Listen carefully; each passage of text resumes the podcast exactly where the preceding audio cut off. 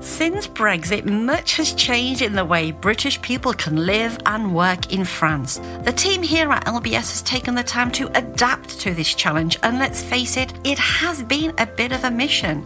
The processes may take more time, but nonetheless, it is achievable. It just means there's more paperwork. Well, of course, we are more than used to that.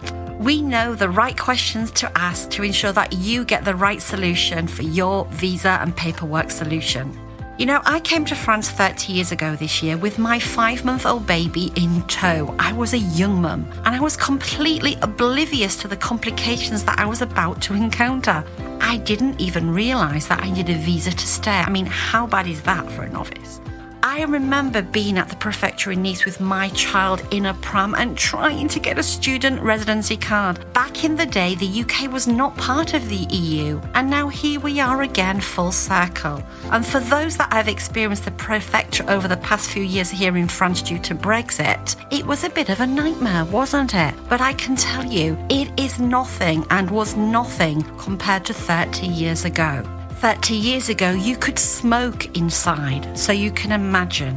The face of one particular unpleasant man still haunts me, who, despite me having waited in the line for three hours with my baby in tow, sent me off with a flea in my ear because I forgot a piece of paper, which, incidentally, was not even on their list. So, of this brought me to the conclusion that it really shouldn't be so difficult, and yet it really is. And this is one of the main reasons that LBS exists today. My name is Tracy Leonetti, and in today's LBS report, I thought we would take a look at some of the popular questions and solutions for those wishing to spend a little more time in France.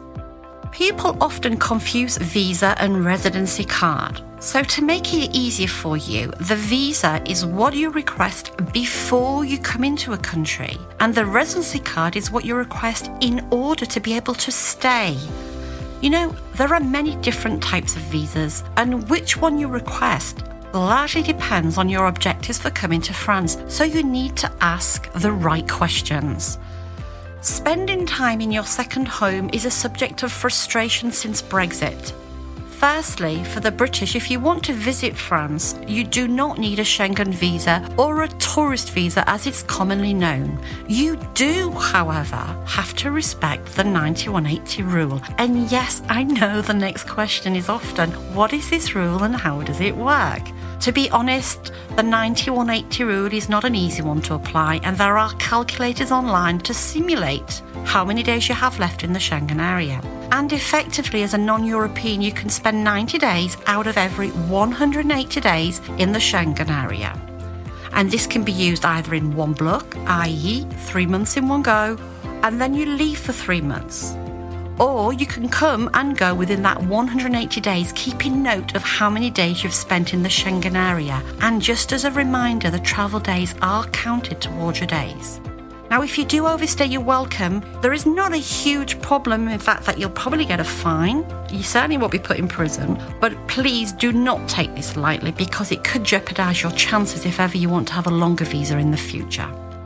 Lastly, what solutions exist if you want to spend more than three months in France, but you don't actually want to become a tax resident of France? Well, most of my clients think that the visa they would like to ask for is the six month temporary visa, and this is really aimed at those secondary residents who just want to have a bit more flexibility with their second homes. Let's face it, three months is just not enough in this country. We'd like to spend more time. So, for this visa, you would not become a resident of France for tax purposes, and the renewal is in your country of origin. Of course, you can use this six month visa in conjunction with your 9180 rule, so ultimately, it gives you flexibility of six months out of every nine.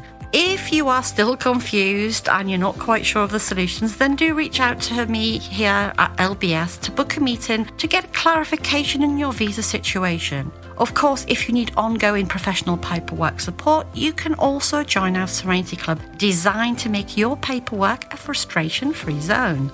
Don't miss our next report on the 12th of July when we'll be taking the visa conversation to the next level and looking at visa options for people who wish to move to France definitively. I'm going to leave you today with a quote of the day from Thomas Jefferson, which I find extremely, extremely interesting. If you want something you never had, you must do something you have never done. And if you've enjoyed this LBS podcast, please do subscribe to us at lbsinfrance.com or on your podcast provider. Thank you so much for listening.